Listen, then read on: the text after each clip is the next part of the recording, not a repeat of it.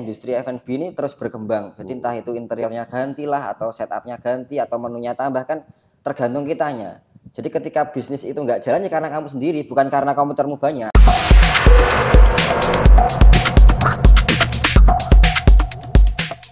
Sudah bersama kita kali ini ada Rio Rahmadika.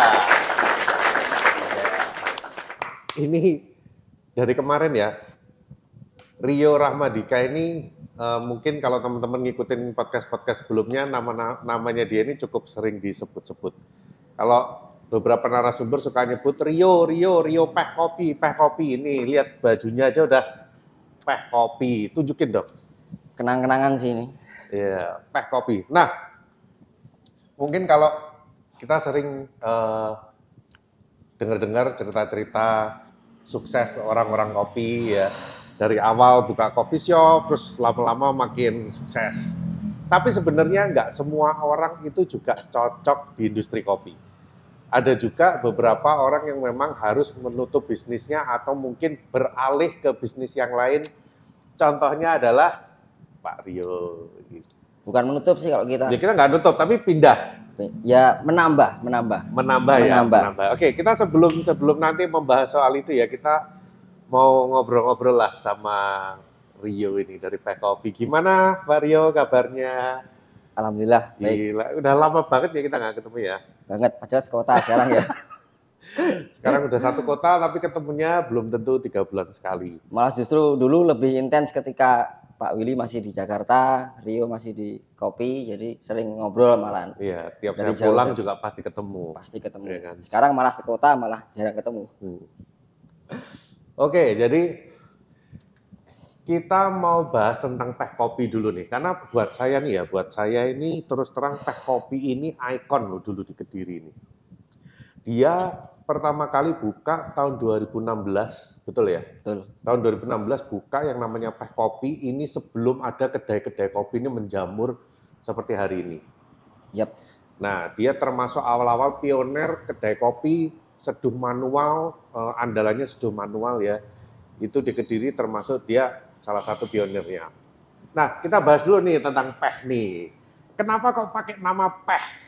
Peh kopi. Kenapa kok nama Peh? Karena dulu kan awalnya Rio masuk di indus- industri kopi ini eh, pas kuliah di Malang, Pak. Oh, kuliah di Jadi Malang. eh, pas di kuliah di Malang 2014 Rio ngebar di Nomaden, Oke. punyanya Mas Satya Sandida namanya. Sampai sekarang masih. Oh, itu kamu Cabangnya dulu ada empat. kerja di situ? Ya, kerja di situ selama Oh. 9 bulan kalau nggak salah. Wih, lama dong. Nah, Bentar. Ibu mengandung 9 bulan. Pas itu terus eh, kan angkatan kedua nih saya. Jadi yang pertama eh, sebelumnya kan pakai sepeda Mas Satya itu. Mm-mm, Jualan di Taman Krida kalau tahu di Suhat Suhat Malang mm-mm. gitu. Terus habis itu eh, buka kedai yang awal itu Mas Satya sendiri sama eh, Samit namanya Dimas. Mm-mm, mm-mm, mm-mm. sekarang namanya Konkopia sekarang masih ada Konkopia itu angkatan pertama terus kemudian Rio masuk jadi bertiga kita Mas Satya eh, Samit sama saya sendiri Jadi waktu itu di Malang kamu ngebar, ya ngebar bikinnya manual brewing. manual brewing pakai rock preso Hmm. belum ada kebetulan di Nomaden masih belum ada mesin Terus kalau eh, sampai di Kediri buka akhirnya pakai nama Peh Kopi itu loh. ya dari situ ini mau cerita makanya Oh, sewi ceritamu iki. Oh, teko dindi. kan awalnya dulu tuh Pak. Lah ketika ngebar itu kan karena saya orang Kediri Heeh. di kampus terus dimanapun di Malang di tongkrongan pasti kebanyakan bilang peh kan. Akhirnya dibikinkan nama peh kopi itu sama mereka sama teman-teman. Oh, jadi orang Kediri itu emang suka ngomong pah pah pah pah gitu. Ya kalau Pak Willy kan enggak. Peh, mosok sih. Aku kok nggak ngerasa gitu toh, peh. Ya itu kan tanggapan teman-teman kan enggak sama. Peh, Soalnya juga kamu di- Ya. ngada-ngada. Peh, aku nggak suka loh kalau kamu kayak gini. Lah, kenyataannya kayak gitu. Jadi Kacel aku. di di kampus dipanggil Kak Peh. Oh, kamu akhirnya itu jadi julukanmu. Ya, di kampus dipanggil Kak Peh, terus di di nomaden dibikinkan nama Peh Kopi itu. Habis itu eh, Pak Iwan Malang, Ah. Refureiro, ini kopi manggilnya saya Pak Peh sampai akhirnya sekarang teman-teman kopi manggilnya Pak Peh. Oh, itu memang akhirnya jadi julukanmu ya? Pak? Gitu. Jadi julukan akhirnya ya bukan saya yang minta, mereka yang nyebut kan ya Ya, gimana tapi lagi. karena kamu setelah buka namanya Peh Kopi itu. Ya itu salah satu faktor pendukungnya. Ya jadi mungkin orang-orang nge-save nomormu namanya Rio Peh. Ya Gitu. gitu juga bisa. Hmm. Terus kan saya nambahin kan kalau cuma nama Peh aja nggak ada filosofinya anu kurang lengkap gitu. Oke. Iseng-iseng bikin singkatan akhirnya. Peh itu passion. Ya, Kita Yes. passion dulu di kopi ya tuh. Tok-tok mana Pak wis anggap baik gitulah. Di pas-pas nih. Ya, dipas-pas nih. Iya. Terus apa lagi? Otak E, Maduk. E E, apa? E. effort. Oh, Kita E. punya kerja keras di situ. Passion, Effort. effort, terus Hanya itu humble. Hmm. Jadi nggak boleh sombong, harus tetap rendah hati. padahal kamu itu sombongnya luar biasa. Oh, ya. enggak lah. Oh, enggak ya. Ya nggak tahu perspektif orang beda-beda kok. Oh, Iya. jadi itu. Oh, jadi Peh itu punya arti juga ya. Punya singkatan, terus punya filosofi yang yes, Tapi asal eh, matok lah istilahnya. yang menarik ya setahu saya nih setahu saya tempat usaha atau tempat bisnis yang pakai nama teh itu waktu itu cuma kamu Ya sebelumnya ya sih. ya kan Iya. saya nggak pernah tahu nih nggak tahu kalau yang lain udah pernah duluan cuman waktu itu saya tanya yang pertama kamu terus nggak lama itu muncul ada akun peh kediri Kalau Peh Kediri itu sebelumnya malah sudah duluan, Pak. oh dia udah duluan ya, di daripada 2014 kamu kalau nggak salah. oh dia udah nama pakai peh kediri dulu sebelum kamu malahan Cuma kan beda beda substansi kan. Kalau Peh Iya, Kediri kan itu- lebih ke media. oh dia media Ah, kalau Kediri. peh kopinya kan memang kita intens di industri F&B gitu kan. Hmm, terus kamu kemudian akhirnya buka cabang itu ya, Peh Corner itu ya. Bukan itu punya temen namanya Tio Marte. Oh itu bukan punya kamu. Bukan. Waktu saya lihat itu, wah gila nih udah buka cabang nih Peh Corner. Nggak. Itu bukan, nggak ada hubungannya sama Peh Nggak. Kopi. Kan sesuai dengan tagline sekarang tidak buka cabang. Jadi biar peh itu ya wis Oh, satu Peh aja Kopi ya gitu satu loh. ya. Ya, Itu makanya kalau kita lihat Instagramnya Peh Kopi tidak buka cabang. tidak buka cabang. Supaya biar nggak seolah-olah rancu. apa ya heritage gitu loh Pak. Iya, iya, memang seolah-olah begitu. aja sih. Padahal ya nggak gitu-gitu banget. Tapi Konten menarik aja, loh yo. konten. Jadi kalau saya memang ngikutin kamu itu kan dari awal kamu buka ya. Dari Iya. awal kamu buka kedai itu waktu itu cuman full manual brewing, Full malam ya brewing, kan? Nggak pakai alat-alat itu itu tapi kamu pakai rock presso ya. rock presso, Pakai rock presso sampai kemudian kamu upgrade. upgrade ke mesin. Belinya Pakai kan apa? di sini juga. Ya kan pura-puranya aja lah, kita nggak tahu. Waktu Iya. itu pakai apa? Eh, Simonelli Apia 2. Eh, kamu- kok Apia oh, dua tuh? Apia dua. Oscar, Oscar, Oscar 2. Buito, Buito ini waktu sisan Oscar sampai Apia. Lupa loh Pak, sudah nggak di mesin. Oscar 2. Jadi kamu udah upgrade jadi dari manual brewing akhirnya kamu pakai mesin. Mm-mm. Terus kemudian eh tapi sampai akhirnya kamu nggak bisa bertahan ya di situ ya. Bukan nggak bertahan sih, mungkin lebih cenderung ke saya suka hal baru. Jadi berpindah-pindah lah. Lagian juga ketika memulai sesuatu pasti suka dulu, cinta dulu baru kita jalan. Hmm. Seperti yang sekarang kan jalan di apa? detailing. Jadi karena memang suka dulu baru aku mau jalan, bukan Nah. karena ada peluang atau gimana kita mau Tapi Oh, jalan. ya. kan nggak. waktu itu eh, kedai kamu itu peh kopi itu kan eh, tutup duluan kan di situ. Ya, tutup karena Nah tutupnya karena apa waktu itu? karena pandemi. Karena nggak bisa bayar kontrak. Oh karena pandemi terus eh, sewanya mulai terasa berat. Sebenarnya masih itu sih gimana ya? Internal. Nggak anu, karena sebenarnya eh, buka warung kopi sama teman-teman dulu, Pak. Jadi pas save money-nya kita untuk dana kontrakan tahun depan tuh masih ada sebenarnya. Tapi karena terlalu berani untuk berspekulasi, kita Mm. coba join sama teman-teman untuk ngebuka di Banjaran itu warung-warung kopi biasa lah, warung Hmm, kopi giras gitu. dan ternyata kebetulan pas pandemi akhirnya yang di Banjaran nggak jalan, Pak Kopi pun juga nggak bisa. Tapi kan bernafas karena juga. memang pandemi. ya memang karena pandemi. Terus tapi karena kamu masih tetap cinta di kopi, kamu masih cinta nggak sih sama kopi? Nggak juga ya. Iya. Ini gimana ya? Tapi ya memang kalau mama kita walaupun kita passion, tapi kalau secara bisnis itu masih kurang bisa menghasilkan. Mau Iya. nggak mau ya kita Mau nggak harus mau. cari yang lain ya. Iya. Dan opsional. akhirnya sekarang kamu buka apa nih? detailing. Apa itu Jalan detailing? di- detailing itu apa ya?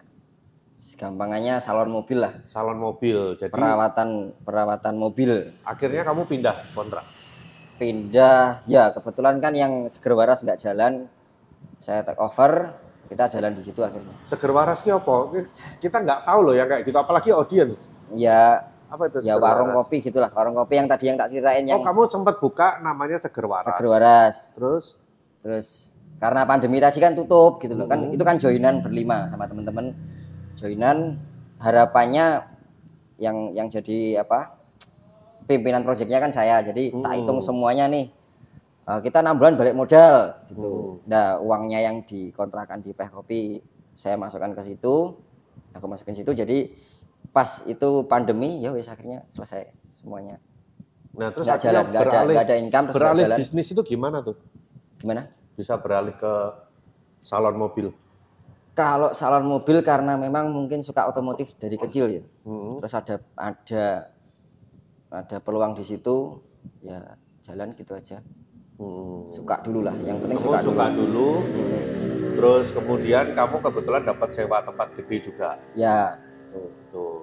Nah, kebetulan kan alatnya masih ada nih, Pak Kopi. Mm-mm. Terus kalian ada satu space di situ kita pasang lagi nih, Pak Kopi naik lagi. Hmm, Jadi kamu eh, buat bikin salon mobil itu, tapi ada ruangan yang kamu buat jualan kopi juga. Ya, Ibaratnya kafe, eh kafe yang untuk salon mobil itu. bisa dibilang gitu atau salon mobil yang ada ruang tunggunya kafe gitu. Ya, ya Sama kurang lebih aja lah. gitu ya, tapi tidak meninggalkan kopi ya. Tidak meninggalkan kopi dan tetap punya identitas karena udah lama juga kan.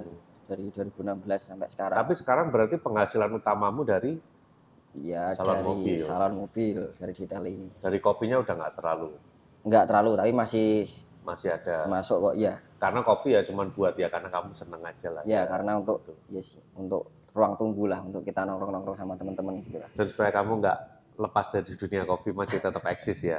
ya biar kelihatan eksis biar diundang ke sini tetap diundang dong Rio gitu loh legend di kediri udah mulai legend bayangin setiap narasumber dari kediri yang hadir di sini selalu sempat nyebut namanya dia Rio Peh Kopi karena kamu nggak nonton sih makanya ditonton dong ya nanti tonton semuanya lah biar jam tayang saya pun juga nambah di YouTube atau di Instagram sih Pak ya di YouTube toh wah kamu ini masih nanya lagi dia di YouTube atau di Instagram Instagram mana bisa bikin video sampai hampir satu jam ya nggak bisa dong ya sudah bisa sih tapi kan spill-spillnya kan di Instagram di TikTok mungkin Ya, berarti kan kamu kurang membaca dengan jeli itu di mana.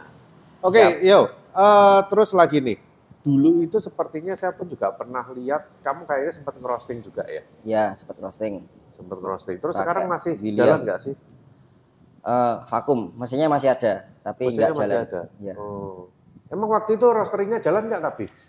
Eh, lumayan sih Lumayan. lumayan karena sebenarnya kan eh, kita ngomongin role bisnis ya jadi kalau kedai itu circle to point Mm-mm. itu kita terpatau Apa di itu? Circle to point itu apa tuh? ini istilah saya sendiri sih Oh, istilahmu sendiri.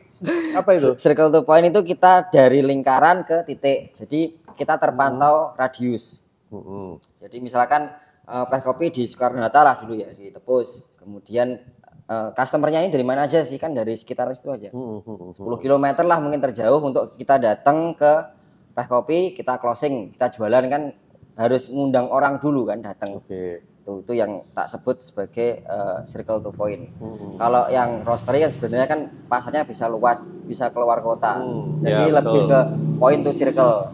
Oke. Jadi kita bisa lebih lebih apa ya? naikin luas omset lagi. tuh eh, bisa luas gitu. oh. Nggak terbatas. Nggak terbatas. Mau kirim ke Merauke asalkan ada yang beli kan juga tetap Tapi bisa. waktu itu udah sampai kirim kemana aja? paling jauh Pare sih kayaknya Nggak Sampai Pare ya. Pare Kamu dulu sempat supply banyak kafe dong di Kediri. lumayan Lumayan banyak. lumayan sempet sebagai konsultan juga Oh, jadi konsultan buka, juga. buka kedai terus sempet jadi trainer juga apply ketek Oh, kamu jadi trainer. trainer ya setup menu gitulah untuk teman-teman Oh, bikin yang mau menu. buka Ah, bikin menu sama set apa training baristanya Mm-mm. sempat cuma nggak terpublikasi dan nggak difokusin jadi ya yang tahu toh ae yang anu. Mm-mm. Beberapa portofolio ada di sini. Terus kamu dulu juga waktu eh, buka roastery itu sebelumnya kan ada ini feodal. Ya, Kamu teman baik sama feodal. ya itu teman satu kontrakan. Jadi kita di Malang namanya kontrakannya B27, alumninya situ ada KWK, ada feodal, rally, Heeh. KWK-nya di kewek itu. Oh jadi Sepian. kalian satu rumah. satu rumah, Oh satu, satu rumah. atap. Dan Jadi udah sahabat banget Sahabat dong. Udah kayak keluarga dong sama Rally. ya keluarga banget. Oh iya iya iya iya. iya. Tapi Gitu. setelah kamu buka roastery itu kliennya Rally kamu ambil atau gimana? Ya. Denger denger. Tit. Enggak, Pak, ya miskom aja lah, miskom aja. Mis kamu gimana? Kok saya dengernya gitu. Mungkin juga bisa diklarifikasi. Ya bukan ngambil sih, Pak, lebih ke apa ya? Ya mungkin kan pas pas rally kebetulan juga overload roastingannya banyak terus anu teman-teman ada yang kehabisan mendadak akhirnya ngambil ke saya gitu aja sih. Jadi lebih ke kalau kita bicara ke arah positifnya ya kita bantulah. Kita bantu suplai teman-teman yang kehabisan karena rally-nya Oh, overload gitu, aja lah. Tapi kamu ngasih tahu Rally nggak waktu kamu ngisi ke situ? Nah itu yang mungkin ada ada sedikit gesekan di situ lah. Oh, Cuma nanti overall sampai kamu Nah, sekarang. pulang, eh, kamu nonton episode yang Rally ya? Ya boleh. Kamu belum nonton kan? Belum. Wah ini. So, jadi mungkin teman-teman yang ngikutin podcast sebelumnya ya, jadi kalau pengen tahu eh, yang mana sih sahabat rally itu yang mana sahabat ya ini sahabat rally sebenarnya Nyambung pak ya berarti ya. nyambung dong ini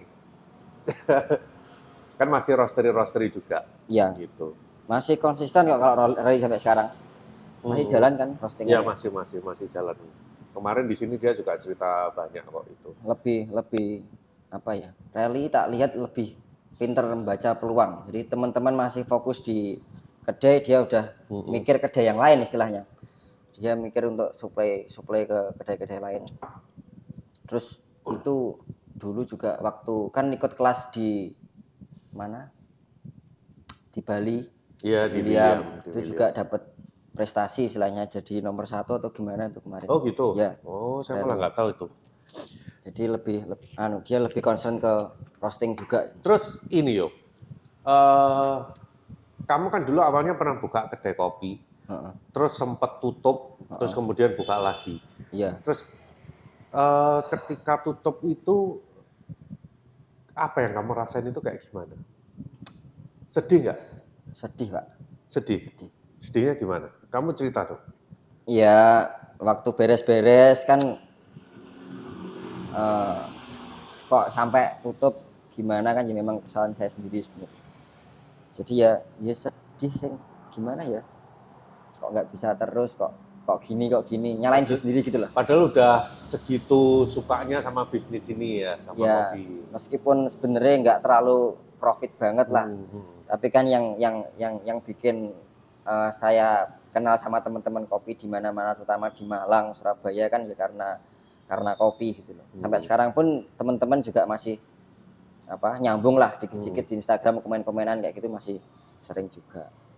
Terutama kalau yang di Malang kan udah kayak Nah, keluarga semua. Tapi apa yang bikin kamu sampai ngerasa ya udahlah ini aku bisnis ini tak tutup tapi aku harus move lagi ke bisnis yang lain yang lebih menghasilkan. Itu yang bikin kamu sampai memutuskan itu apa? ya karena kita kan butuh butuh nafkah lah istilahnya. Kamu nggak Jadi- mau mencoba lagi di kopi lagi untuk mempertahankan, eh tak coba lagi di kopi atau gimana gitu? kalau kita ngomongin bisnis karena ya komputernya semakin besar sih pak Mm-hmm. jadi istilahnya gini lah eh, juragan-juragan bos-bos yang dulu mainan mainan uang besar itu sekarang juga mainan di F&B karena Mhm. karena mudah terus Iya. habis itu kita kalau punya uang kan jadi gampang loh Iya, tinggal betul. tinggal apa istilahnya mulai dari bangunan arsitektur tinggal kita pesen Mhm. terus interiornya kayak gimana juga kita tinggal pesen Pokoknya kalau ada setup duit baristanya semua lebih semua gampang. lebih gampang lah. Nah kita kan enggak, kita Iya. kan modal seadanya, berangkat dari awal dari kecil dulu, pakai manual dulu lah, pakai itu Tapi kalau memang nggak jalan, ya mau nggak mau mau nggak mau harus cut harus dulu tetap ya. cut dulu. Karena kita rasional aja lah. Mhm. Bisnis kalau memang ya passion passion oke, cuma kalau nggak ada yang nge-backup passion kita ya buat apa gitu loh. Malah Betul. jatuhnya juga bunuh diri nanti ketemunya. Nanti Kita juga- ketika udah bisnis yang lain jalan, baru kita lanjutin lagi. Iya. gitu, kopi. tetap pengen pak ada ngenang ke sana misalkan nantilah suatu saat kita ada bisnis yang itu Mhm. jadi core-nya kita terus Mhm. kita bikin kedai lagi Hmm. pakai alat-alat yang keren-keren lagi lineami inilah atau Iya. dengan perangkatnya yang semuanya yang Passion keren-keren. idealisme bisa dikejar belakangan. Yang Belakangan. penting dananya dulu Iya, ada dulu. yang penting kita Nih. rasional dulu teman-teman barista, teman-teman pendekar ini juga jadi pelajaran buat kita ya. Kalau kita memang di kopi, nggak selalu kita harus harus eh, gimana? Memang harusnya berhasil. Ya. Tapi kalau memang kondisinya lagi nggak memungkinkan, mau nggak mau ya kita harus cut loss. ya cut Ya loss. kan? Kita harus cut loss, kita harus coba move ke bisnis yang lain. Next kalau mama kayak kamu udah mulai dana udah kekumpul lagi, bisnisnya udah settle, ya baru kita berangkat lagi lah pasti Berangkat lagi. pasti ada keinginan ke situ masih lagian kan penasaran eh, ya.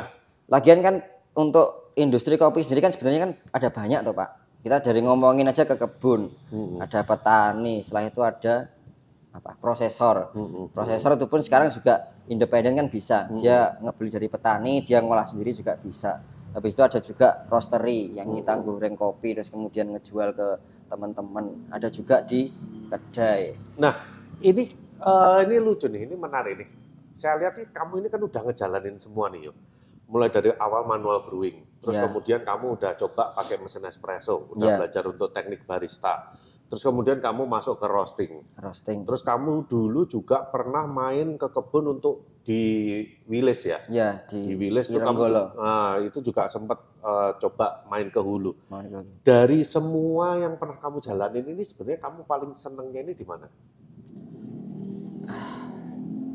sebenarnya paling senang kalau duitnya banyak pak Bukan itu, tapi maksudnya dari dari macam-macam yang udah kamu jalanin ini loh. yang paling bisa ngerasain Yang kamu, kamu paling enjoy aja. yang paling enjoy di baristanya sih pak kita ketika di balik meja barnya jadi banyak banyak experience di situ kita kan eh, dari awal yang tak duplikasikan dari nomaden kemarin ketika kita open bar jadi 2016 itu belum ada kedai kopi yang kita showing cara bikinnya kita educate ke customer belum termasuk setwork nyuwun sewu Iya, Jawa kan lebih ke ah menu inilah, ini menunya pesan iya, gitu iya, ya. Terus iya, betul. kalau kita kan enggak. Jadi memang orang kita panggil ke sini untuk ke bar, sini loh ngobrol. Ngobrol Mau dulu pesen ya. kopi apa? Ya, Mm, mm, mm, gitu. Ya memang konsepnya beda Iya. dengan Penetrasi awal dulu kan tetap kita kan di eh, Vietnam kalau nggak salah. Hmm. Jadi Vietnam kan lebih ke robusta yang orang lebih aware rasanya kopi kayak Hmm. gitu. Ada ada kental manisnya, Hmm. ada kremernya. Jadi lebih masih untuk awam masih bisa terima lebih lah. familiar ya, lah di lebih lidah, familiar gitu. kemudian eh, next time mungkin dia datang lagi datang lagi mau nyoba ke arabica ke manual brew yang V60 lah yang aeropress lah atau mungkin nyoba yang siphon dan lain sebagainya Jadi kamu Ada seneng banyak. di belakang meja bar buat ngobrol sama lebih orang seneng gitu di ya. situ lebih seneng di balik meja bar sama ya dari awal kan juga komitmen kalau kita nggak ngambil eh, istilahnya tanda kutip barista ya yang udah pengalaman jadi semuanya fresh graduate ada yang lulusan SMK ada yang SMA lah ada yang masih kuliah kita ajak untuk mengenal dunia kopi dan dan apa ya sampai sekarang pun juga masih ada yang jalan di situ juga dari alumni alumni kita lah istilahnya ex-nya Peh Kopi masih ada yang jalan di industri ini Nah tapi waktu itu kamu sempat ngambil barista yang udah profesional. sempet sekali dan ya itu Andi Andi, Gepeng oh Andi Gepeng ya. Andi Gepeng Andi Gepeng, oh, barista paling songong sekediri itu ya. Kamu sempat ngambil dia ya? sempet sempet Terus- nge-hiring Gimana hasilnya setelah kamu ambil dia waktu itu? Eh, maksudnya hasilnya Ya maksudnya dia eh, ketika kamu hire yang udah barista profesional, dampaknya efeknya ini ke Peh Kopi waktu itu apa? Apakah customer-nya jadi lebih puas, produk-produk variannya lebih banyak, atau gimana? lebih ke dulu karena masih sibuk di kuliah juga pak jadi eh, saya butuh tim untuk yang bisa yang penting buka lah yang penting buka kalau syukur-syukur kalau ngembangin syukur-syukur kalau ngembangin atau bikin promo lah bikin tambahan menu lah kayak gitu tapi banyak juga variannya kalau dari Gepeng kemarin tambahan-tambahan menu gitu sempat debat juga Hmm. debat-debat masalah eh, kita pakai creamer atau pakai gula nih itu juga sempat kayak gitu juga jadi Hmm. Oh debat soal produk. ya soal produk gitu Tapi ya yang menarik waktu itu Gepeng tuh juga cerita ya eh, bahwa di Peh Kopi itu sampai punya grup customer ya. grup customer.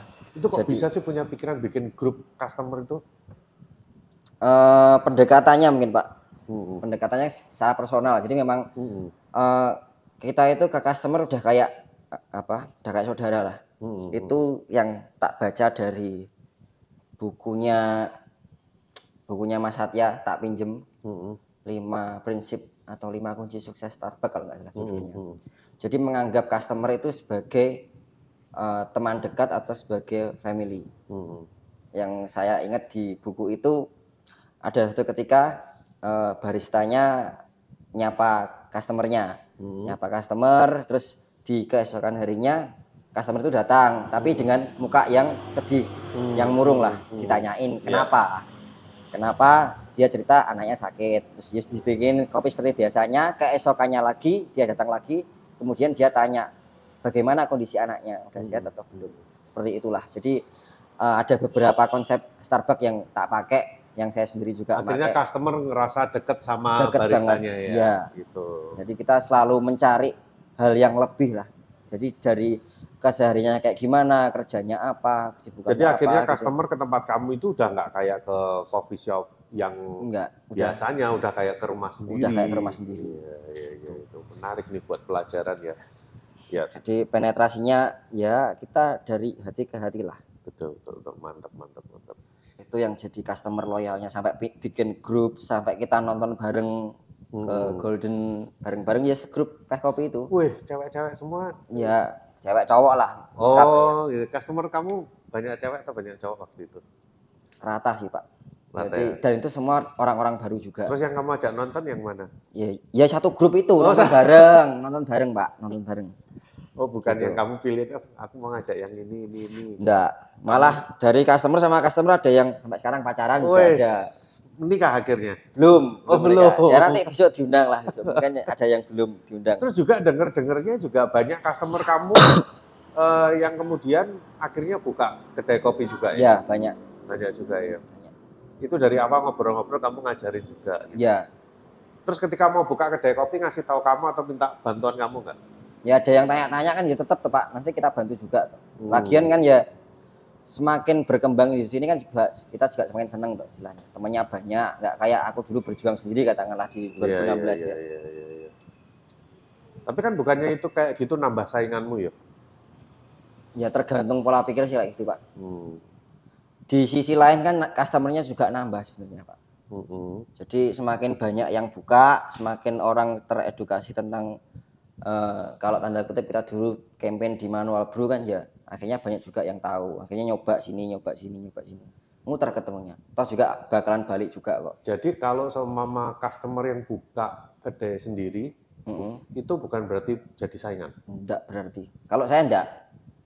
Serius saya enggak. Kamu anggapnya dia apa? Ya ya mi temen temen sama-sama buka aja lah. Hmm. Ya se- kayak Rio ke sini tanya, Pak Willy kan juga mau buka juga tuh Pak dulu Pak. Iya, iya, iya, iya. Sama aja lah. Nganggapnya Hebat. gimana? Luar biasa. tergantung tergantung eh, kitanya nanggepinnya gimana sih, masing-masing aja kalau kayak gitu tapi ya di suara di luar juga banyak kayak gitu oh, gua bantuin nanti buka kan jadi kompetitormu Jadi heeh, saingan. Ah. gitu. even dari misalkan kayak kita eh, bahan baku pun pak ya bahan baku pun juga saya juga open oh belanjanya di Masiwan di Hmm. Malang tak kasih nomornya nanti dia belanja sendiri kayak gitu Lelek memang apa pemikiranku udah karakterku udah monopoli ya belinya di aku aja lah nggak apa-apa ini nggak kasih Hmm. kan gitu kan tapi kan kalau saya kan lebih ke membuka jaringan tak buka semuanya gitu lah Gila, luar biasa ya.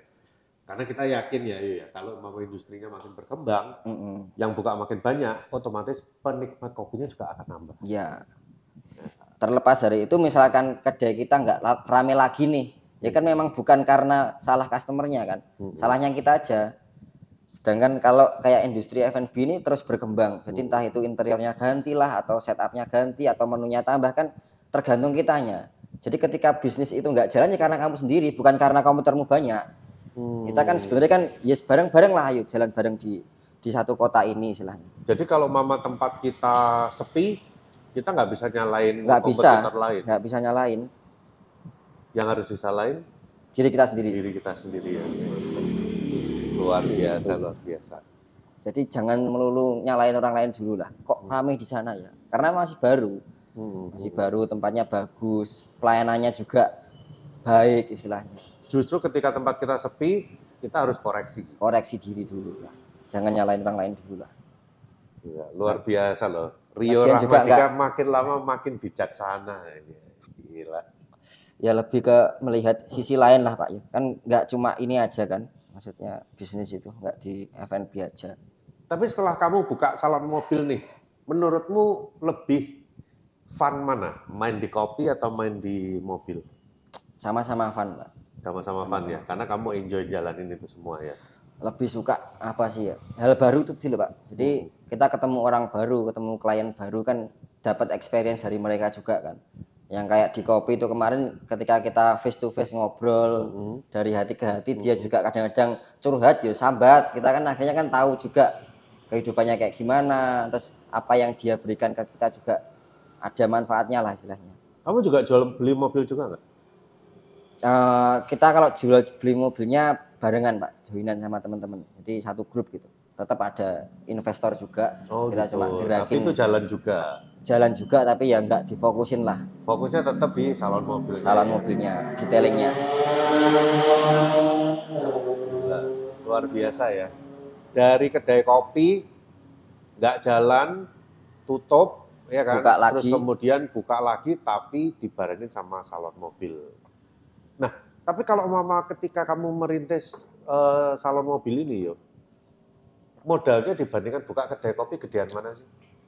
tergantung Nah, kalau yang kamu jalanin ini, kalau yang tak jalanin lebih besar di kopi sih kayaknya oh iya, ya lebih gede buka buat bikin kedai kopi ya ketimbang kamu buka salon mobil. kalau yang saya jalani loh pak Iya, iya, karena yang kan kamu jalanin. karena kan sebenarnya konsepnya kalau kedai kopi kan kompleks ya ada sewa tempat Hmm. ada kita renov juga ada pengadaan alat ada Hmm. pengadaan bahan kalau di mobil kemarin ya terus terang cuma kita pengadaan alat setup tempat juga cuma lampu-lampu doang habis itu bahan Hmm, karena lebih ke jasa ya, lebih ke jasa lebih ke jasa lebih ya. ke jasa Tapi untuk belajar itu ya otomatis ada budget yang dikeluarkan dong. belajar Belajar untuk peak detailing buat nyalon itu kan nggak mungkin otodidak yo. otodidak kalau saya otodidak baru kita ikut kelas pak jadi nggak ikut kelas dulu baru kita jalan nggak Oh iya, saya otodidak dulu Nah, terus kalau bersihin apa pakai obat apa obat apa?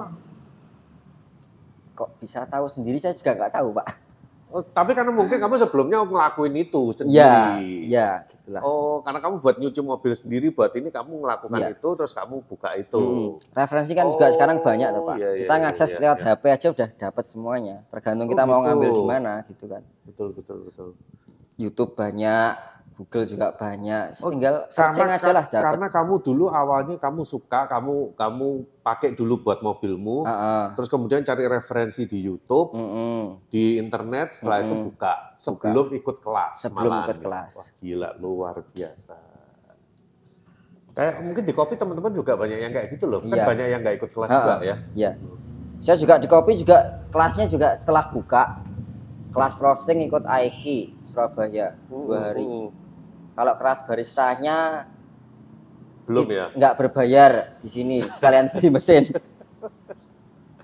sama penetrasinya ditambahin lagi di ini kopi kemarin oh ini tempatnya Om Iya. Iwan ya kan sempat buka kelas juga kalau nggak salah satu hari kalau nggak salah Mm-mm. basic espressonya kalau manual brewnya nggak ada sih nggak ada kelas di manual brew Gila, berarti sekarang eh, lebih sibuk ngurusi salon mobil, kafe juga masih jalan, cuma roastery aja yang berhenti ya. ya pasti aja yang berhenti Terus sehari-hari eh, ngapain aja ya kalau malam udah selesai kerja gitu? ya ngopi Masih ngopi-ngopi ngumpul sama teman-teman nggak? ngopi ngumpul sama teman-teman cuma circle-nya aja yang beda kalau dulu lebih ke circle teman-teman yang kopi-kopian kita mau bikin apa nih Weh, acara sekarang apa circle kamu apa nih? Circle Mobil-mobilan. dong. mobil-mobilan. Weh, gila. Mobil beneran pak, bukan mobil. Oh iya iya iya. Circle-nya sekarang anak mobil. Anak Eh, mobil. Anak mobil ya. Sesuai dengan industrinya lah. Jadi kita mau jalan kemana ya itu yang kita deketin. Hmm. Sebenarnya bebas sih pak. Nah kemarin Pak Willy juga circle kopi juga nyuci di tempat saya juga. Oh Hmm, iya dong. Jadi kan sebenarnya ya saling berkaitan semuanya. Orang-orang bank, teman-teman bank misalkan kan juga tetap di mobil ya tep- teman-teman di kopi juga. Ya yang Customer, customer. penting gitu. semuanya dirangkul ya, Ya. kan? semuanya dirangkul, semua bisa jadi customer, bisa jadi teman. Betul. Nextnya ada mau pengembangan di mana? Kayaknya sih mau ngembangin di Mau industri mobilnya ngembangin di dulu. kopinya atau mobilnya dulu? Mobilnya dulu kayak. Mobilnya dulu. Mobilnya dulu yang mungkin gambarannya ke depan lebih eh, besar lah ini, Pak. Karena industri mobil sebenarnya kan juga sama kayak kopi, nggak pernah mati. Iya iya betul. Kopi betul. tetaplah kopi sampai besok pun kopi. Mobil juga makin banyak nih. Mobil makin Ya kan? banyak. Orang yang punya mobil juga lebih banyak loh dibanding 10 tahun yang lalu. Ya, betul. Hmm. Meskipun teknologinya sekarang mungkin ganti ke mobil listrik ya, tapi kan tetap kalau di perawatan mobil kan kita kan mempercantik aja kan. Betul betul. Kita lebih maintain ke ke kosmetiknya aja. Kalau yang bengkel mungkin agak ketir-ketir karena sekarang mau ganti ke energi listrik nih mobilnya Hmm, bukan di bahan bakar lagi kan ada lebih ke ketakutan ke sana kan kalau yang apa Tapi bengkel Nah, kalau bersihin mobil ya masih ke masih sampai kawan pun Iya. selama ada mobil ya tetap ada yang kita bersihin kan. Iya iya betul. Nggak semua orang mau nyuci mobil sendiri. Ya, Kayak saya. ya budayakan malas lah biar kami aja yang nyuci Iya betul betul. Sudah ada yang nyuci, ngapain kita harus nyuci sendiri Nah. gitu ya. Oke. biar biar circle-nya dapat muter lah diputer Emang kalau nyuci mobil idealnya berapa kali sih dalam sebulan? sebulan empat atau dua kali terlalu sering juga nggak bagus pak Oh, terlalu sering juga nggak bagus. nggak bagus Kenapa? ya karena kan Catnya ngelempet. iya ngi- Oh, semakin ngikis cat kan karena banyak gesekan di situ kan Hmm. nah teknologinya yang terbaru sekarang ini kan eh, lagi musim nih nano keramik coating tujuannya untuk itu kita lebih nge-save nge-save apa catnya kemudian kalau misalkan kita maintain harian di rumah kita nyuci sendiri juga lebih cepat karena efek daun talasnya tadi jadi air nggak nempel di permukaan cat Oh, nano coating itu. nano coating itu sekalian promosi nih. Iya, boleh, boleh, boleh. gitu Tapi itu nano coating kayaknya saya pernah baca itu itu press yang paling mahal, paling mahal paling mahal ya. Paling- Sampai karena berapa? durable-nya panjang pak Sampai berapa? start di 3 jutaan Startnya di 3 juta. 3 jutaan Gila. Kalau mobil Karimun kayak punya saya gitu, 3 juta juga itu. 3 juta Wih, gila, gila. gila. ada beberapa apa opsional sebenarnya pak Hmm. kan di durability ketahanan si obat coatingnya kan ada yang Hmm. dua tahun ada yang tiga tahun even sampai lima tahun jadi mau pilih treatment yang mana itu sebenarnya terserah customer sih Hmm.